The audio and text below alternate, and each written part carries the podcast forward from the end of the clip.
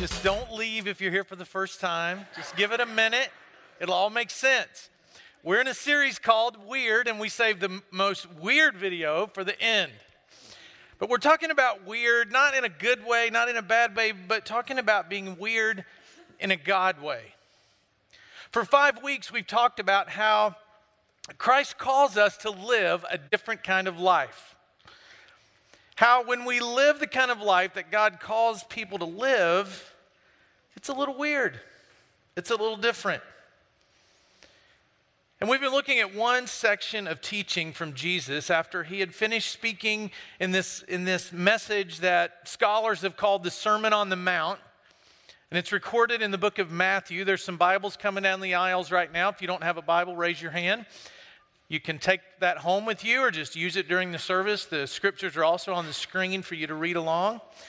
The corresponding page numbers are up there as well.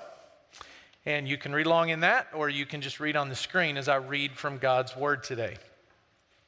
Jesus uh, spent some time trying to let his followers know, and all these people were starting to listen to what Jesus had to say, and, and he began to tell them, Look, this is the way normal people act. This is the way people think religion should look, but I'm telling you, it needs to look a different way. And Jesus gets near the end of this long message where he's telling people, You've heard this, but I'm telling you, it's really like this.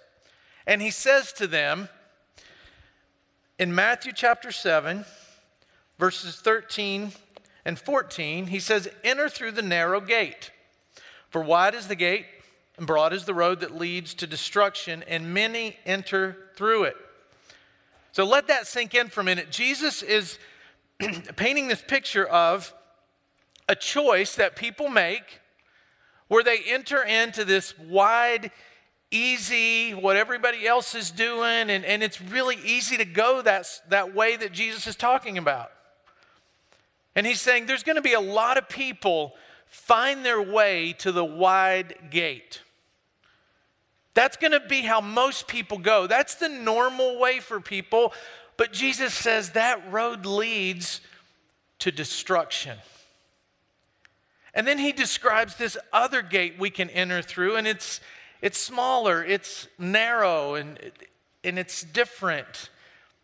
It's weird. And Jesus says this gate, this gate doesn't lead to destruction. This gate leads to life. And for five weeks, we've been talking about different areas of our lives and how we can walk through that narrow gate and have life. Have life with our finances, have life with our priorities, with our schedules, with the way we think other people perceive us, have the kind of life that Jesus promised us that we could have. But there's such a, a pull to this wide side. And, and as I've gone through these messages and prayed through and read through what we're going to talk about, I found that there are parts of my life where I am firmly on the wide path. Well, pastor's not supposed to be that. We're supposed to be on the narrow, straight way and never veer. But I found areas of my life where I'm like, I'm like everybody else. I'm just being normal. And so this series is also called upon me, if you don't think I'm weird already, is to be even more weird and to go through the narrow gate. That's what Jesus calls on all of us to do. See, on this side, when you, when you have Christ, He's just an add on to everything you're already doing. But when you walk through the narrow gate, Jesus is this person who encompasses and engulfs all of your life, every decision, everything that you do. So every week we've said this if you want to have what normal people have, what do you do? What normal people do. But if you want to have what few people have, we need to do what few people do. And this last installment of this series is perhaps the one that if you don't get it, all the other ones are going to be difficult. So we saved this one to last because I figure, well, out of six weeks, if you remember one, I'm happy. So we get to the end, let's do the most important one at the end because if we don't get this one, all the other ones are going to be hard. All the other ones, we might think we're on the narrow path, but we're really just like everybody else. And this one's not just about conduct on do- doing or not doing certain things, it's about our view of and our interaction with God. I didn't buy into the whole God thing, though I was in my early 20s. I just had, didn't have room for it in my life. But it wasn't for lack of my mother and my grandmother and my grandfather giving it a really good try. But I still pushed it away, didn't buy into it, and as, as good as their intentions were, they, they just had a normal view of God. See, on this wide path, normal says that religion will make me right with God. That if I just choose the right religion, if I just put the right activities in my life and obey the right rules and follow the right rituals and find the right church, well, then that's going to make me right with God. On this normal path, there's this desire to earn and to work and to because we want to earn what we get, right? We don't want anything for free. If we went to lunch today and I was in line with you and I said, "Let me get yours," the first thing you would probably say, "No, no, no, no, no, no. No, no, I want to pay for my own. I'm paying my own way." Most of the time that's what we say, unless you don't have any money, and then you're like, "Thank you. I'll take it. No problem." But we want to earn our way. We want to pay our way. It's just kind of human nature. It's the American way. We're going to pull ourselves up by our bootstraps and, and hey, don't give me anything. I'm going to earn it. And that's normal. So, what happens, people get in a relationship with God and they start that same stuff like, God, I'm going to earn this. I'm going to show you how good I am. I'm going to show you how many of the do's I can do and the don'ts I can't do, I won't do, and then you're going to be really proud of me, God. My grandmother unknowingly unintentionally warped my view of God. Now, for her, it was just trying to get a young, mischievous boy to behave. But she had to bring God into the whole thing. And she would say, Donnie, or more like, boy, stop doing that. And, and she had this little system that God used. And God gave red marks for good activities and black marks for bad activities. And so she would tell me, boy, you just got a black mark. And I'd be like, oh my gosh, God gave me a black mark. What am I supposed to do? And then when I would, I would go try to do some good things, and then she would tell me that God gave me a red mark. And I was like, okay, that's good. And then I kept trying, and I kept getting more blacks than reds, more blacks than reds. And I had no use for rules in my life. I needed, I needed something more than rules, so I just rejected the whole thing. And if you grew up in church, or you grew up being repulsed by church, chances are you've been exposed to this wide, normal view of God, where religion and ritual is the Savior, where that's where you find hope and comfort. People have always struggled with this. For thousands of years, people have struggled putting their interpretations of God above a relationship with God. See, all, all religions, no matter what they are, just study them, they're all an attempt for mankind to reach out and please God in some way or appease God in some way. So, grandma was pretty good with the whole religion thing. It was black mark, red mark. Say, please God. You, get, you do more good things than you do bad things, and God pats you on the back and says, Thank you. You've done a great job. And religions say to the degree we obey is the degree God is pleased, and the degree we disobey is the degree he is displeased.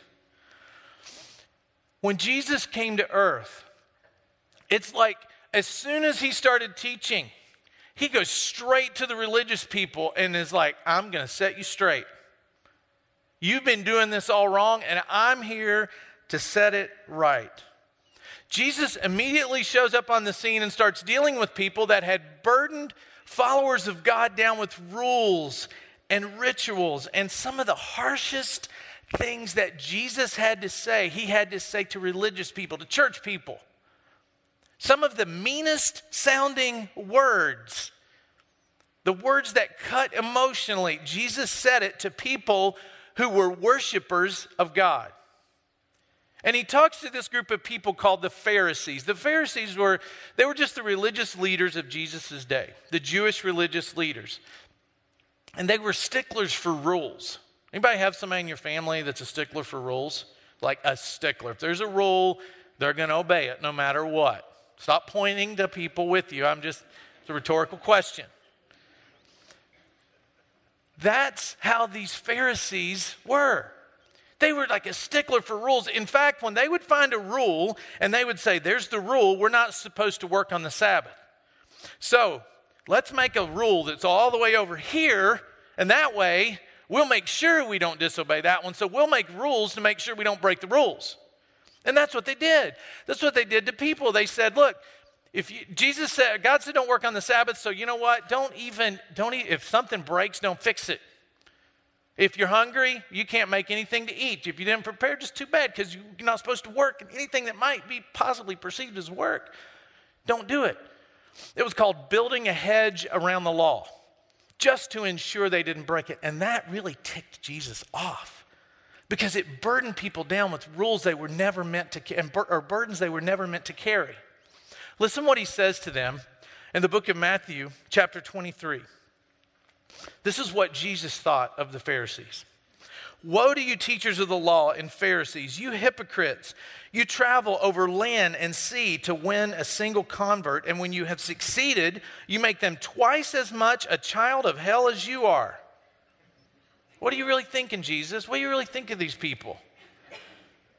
I mean, he's pretty serious about when people get religion between him and his followers. And he's trying to say, that doesn't work. All it does is burden people down. And even today, religions have rules that say you got to do this a certain way or that a certain way or with this frequency. And if you don't do it with this frequency, God's not pleased. And now you've got your black mark, so you got to do three things to make up for the one bad. And as humans, it's really hard to, to not fall into that trap. I mean, we have things here that we do every single week, and we struggle to make sure it doesn't just become mechanical. Like when we, we share in communion every week. And we all know that represents the body and blood of Christ, but but sometimes it just feels like, well, we got to add that in here after the second song. Or, and, and we try to constantly think, well, let's have people walk forward. Let's put it in the corners. Let's give it, give it to them to take home. Let's, let's do something. Let's make it so it's not some check mark that people just show up to make on a Sunday morning. It's a struggle. And God understands that struggle. But yet, He's very frustrated with us. You can see from the teachings of Jesus when we start to elevate those rituals to a place where they are between us and a relationship with Him. Jesus compared these Pharisees and ultimately all people who just follow religion, to a cup. Held up a cup and he said, You people, the Pharisees, you're like a cup. You, you clean the outside, you get it all pretty and nice, and you make it look good, and you say, Look at my cup. But on the inside, you're full of greed and self indulgence and sin See, religion, the wide road gets it backwards. The normal way gets it backwards. All cleaned up on the outside and then come and say, Hey, here I am, God. And if you've ever been told that by anybody that represents God, they don't represent God. If you had to get all cleaned up before you came to Jesus, then what would you need him for? He, he would be of no value. So if you're messed up, you're at a perfect place to come to God. If you're full of sin, that's the perfect time to come to God. That's not the time to start trying to fix yourself up. That's the time to say, God, I've tried, I can't. How about you take over and do this for me? See, on the wide path, on the wide, through the wide gate, religion focuses on the external. Listen to what God says about the external in the book of Isaiah, chapter 29, verse 13. These people come near me, come near to me with their mouth and honor me with their lips, but their hearts are far from me. Their worship of me is based merely on human rules they have been taught. In other words, they say the right things, but where are their hearts? Long way from God. If you watched from the outside, God would say, You know, they're saying the right words. They're giving me the right words that I want to hear, but deep down inside, the cup is really dirty. That's what it looks like on the wide path. You can say the right things and do the right things and still be very far from God. See, normal is about just fixing things up on the outside. Normal is just about the facade. And that's not God's desire for us to ha- in the way we're supposed to have a relationship with Him. Now, rules are good. So if you're thinking, hey, the pastor said that we don't have to obey the rules, you hear me, teenagers? I didn't say that. Rules are really good. They, they teach us boundaries. Boundaries are good. Rules keep us safe. Being safe is good. Rules help us do the right thing. But rules don't help us want to do the right thing. In Colossians 2, verse 20, the Apostle Paul is teaching this church who they were dealing with, struggling with the difference in religion and a relationship. They lived in a very religious culture. And Paul says to them, Why do you keep following the rules of the world, such as do, don't handle, don't taste, don't touch? Such rules are mere human teachings about things that deteriorate as we use them. These rules may seem wise because they require strong devotion, pious self denial, and severe bodily discipline, but they provide no help in conquering a person's evil desires. In fact, rules, when I'm living a normal life, they make me want to push the envelope. What's the speed limit on 540? Is it 65 or 70? Is it what? I really don't know. Let, 65. Okay. So when I see the speed limit sign, which obviously I haven't, 65, my car is registered for like 140. It'll do 100, I think. Maybe. So so when I see when I see the 65, it makes and I see the 140, I'm like it just, it makes me want to push it. It just makes me want to go out to the edge. It makes me want to, hey, honey, they're in the fast lane. Stop talking about me getting a ticket. That car will get caught before I do, so let's get behind them and enjoy a little speed. Rules tend to make us want to cross them. Most people. It does.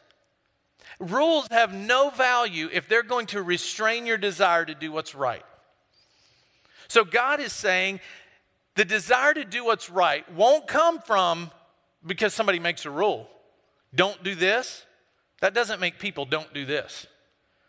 It probably makes people want to do that even more. My grandfather, a wonderful man, he was, a, he was a pastor for 52 years at one church. But he, as I was a teenager, I can remember my grandfather telling me things I shouldn't do. And as he was telling me these things I shouldn't do, I hadn't thought of many of them. And he's telling me about these things, and I'm like, well, that, that sounds like fun, Pap. And there's something wrong with that?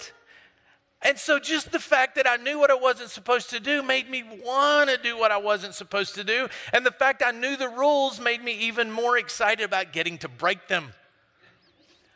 So, rules and ritual lacks almost no value in changing a person's heart. See, you can't win with religion. You can't. Because one of two things is going to happen. One, you're going to be full of pride and you're going to think, well, I'm on this road of religion and I do this ritual and that ritual. I obey this rule. I never break the speed limit. I, I never, I never cheat. I never steal. I don't do any of these things. So I'm, do, I'm doing really good. Look at that person. They drive fast, they lie, they, oh, look what they do with their business. And so, religion, you can't win because you'll either be prideful and think you're better than everybody else, or you'll be in despair. You'll think you're worthless. because you can't do all the things that whoever you're comparing yourself to can do. So you can't win with religion. You're going to be filled with pride, which is wrong, or despair, which is wrong. So there has to be another way. There has to be an answer for how we should interact with God. See, religion says that what I do makes me right with God. Weird says that faith in Jesus is what made me right with God. In other words, a relationship. On, when you go through the narrow gate, it's a relationship that makes you right with God. When I went to church as a teenager, I can remember just hearing about rule, rule, rule, rule. And I was going, no, no, no, that sounds ridiculous. I'm not doing that. And these people don't look happy anyway, so why would I want to be like them? And I just said, forget it, because this, is, this works in all of life. If rules without a relationship, you know what that creates? Rebellion. Try to, try to lay down, you may have teenagers at their house. Now, laying down rules is hard enough when there's teenagers at your house. But try laying down some rules and not developing a deep relationship with them. It's going to be even harder. Why would they? You don't have a relationship. Rules, no relationship, that creates rebellion. In the New Testament, you can read about the Apostle Paul, who made this transition from being normal and focusing on religion to going through the narrow gate. He made the transition. He had all this stuff over here, but he transitioned to where it was no longer based on rules and ritual and religion. It became based on a relationship with Christ through his faith in Christ. And people thought he was weird. People tried to kill him. Listen what he says as he gives a 30 second testimony about his past in moving from the wide road to the narrow one. Philippians chapter 3, beginning at verse 4. If someone else thinks they have reasons to put confidence in the flesh, I have more. Circumcised on the eighth day, of the people of Israel, of the tribe of Benjamin, a Hebrew of Hebrews, in regard to the law, a Pharisee. As for zeal, persecuting the church, as for righteousness based on the law, faultless. But whatever were gains to me, I now consider loss for the sake of Christ. What is more, I consider everything a loss because of the surpassing worth of knowing Christ Jesus my Lord, for whose sake I've lost all things. I consider them garbage, that I may gain Christ and be found in him, not having a righteousness of my own that comes from the law, but that which comes through faith in Christ the righteousness that comes from God on the basis of faith. Basically, he's saying, I was a good guy, and now all of that stuff that I used to do when I was on the wide road, that's just garbage. And the real word that he used for garbage, if I used that equivalent word in English, you'd be offended.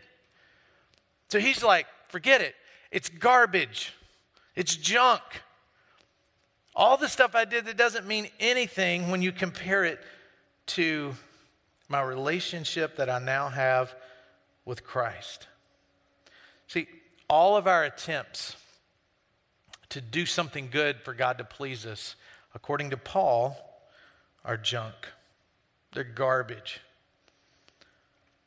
Doing good stuff, of course, is good, but Jesus knows that the place where we start determines the place where we end up.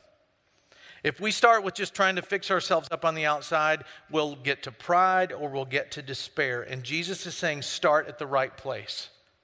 Start on the inside. Religion says if I work really hard and make myself look better, make myself feel better, then maybe I'll get closer to God. A relationship says, look, I cannot do this. I'm no good at this, Jesus. I, I, mess up. I'm full of sin. I make mistakes. So I'm going to count on you to fix me up on the inside. See, God says that a relationship is about what Jesus has done. Religion says it's about what you can do. And when you really step into that relationship with Christ through that narrow gate, you cannot stay the same. And your only reasonable response when you see that, He will fix you up on the inside first. The only reasonable response is to give Him your whole life. See, religion is outside in, relationship is inside out. Religion is earning it, relationship is accepting it. Now, it's hard to accept a gift. If I had a big birthday party and you came to my birthday party and you brought me a gift and, the, and I started saying, let me pay you for that. Hey, come on, let me, how much was that shirt? 25 bucks? Let me give you. Wouldn't that be offensive? I would feel strange. You would feel strange and be like, what? It's a gift. Accept it. And what religion is, is us saying, God, it's, it's, it, I really want to pay for this. I really want to have a, I, I want to do this. Let me do it, God. I'll feel better if I do it instead of you taking care of it all. It's hard for us to accept that which is free.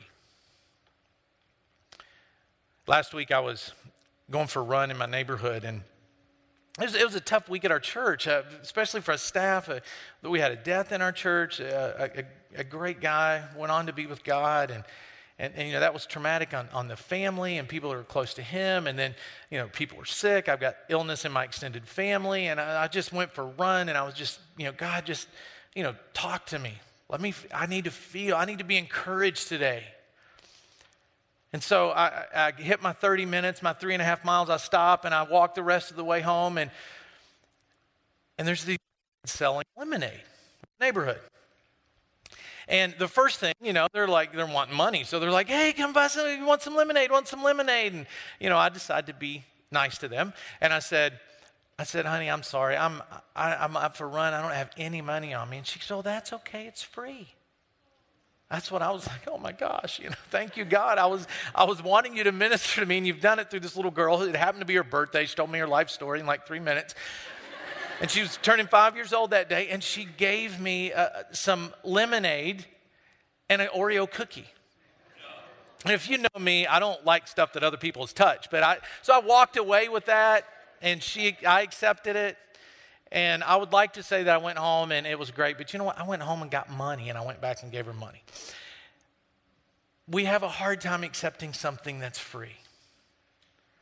And yet God says, get off of that wide path that tries to earn your way into an acceptance by me and get on the, go through the narrow gate and realize this really is free. It's free because I thought so much of you that I sent my son to earth so you wouldn't have to walk the normal road and try to earn your way into a relationship with me. He already did that for you. And it's free. And now you might think, well, if it's free, then why am I here? I could be out the lake or golfing today. You mean it's free? Like free, free? Yes, it is. But when you let that seep deep into your heart, all those actions that over here are trying to earn it, those same actions might happen over here as far as rituals and rules and all that. But where they come from, the motivation to obey them or follow them changes. And it's out of a grateful heart for what he's done rather than a hopeful heart that he'll accept you because of what you're doing. So the narrow gate is just saying yes when Jesus says, Follow me. And out of what you receive from Him that is free, people on the weird path just do things because of who He is. You'll just, when you sponsor a kid in Ecuador, when you give, when you serve, when you just get out of bed and come to church, you're not doing any of that to say, God, how about it from Red Marks, please? You're doing that out of a grateful heart because of what he's done for you. That's weird. I thought we are supposed to earn stuff, not with God. I thought I needed to work for it, not for God, not with God. And then one day, you're going to look at your life as you're on this narrow path with all this knowledge that we've got from Scripture through this series, and and one day it's going to happen. your friends are going to be talking about you at work or at the field or in the park or at school, and they're going to whisper behind your back, they're really weird. And you can say, Yes, I am, and thank you. I've chosen to be. Let's pray. God, thank you for this invitation for us to be weird, for the words that Christ has given us and taught us and encouraged us to live. And it's in his name that we pray. Amen.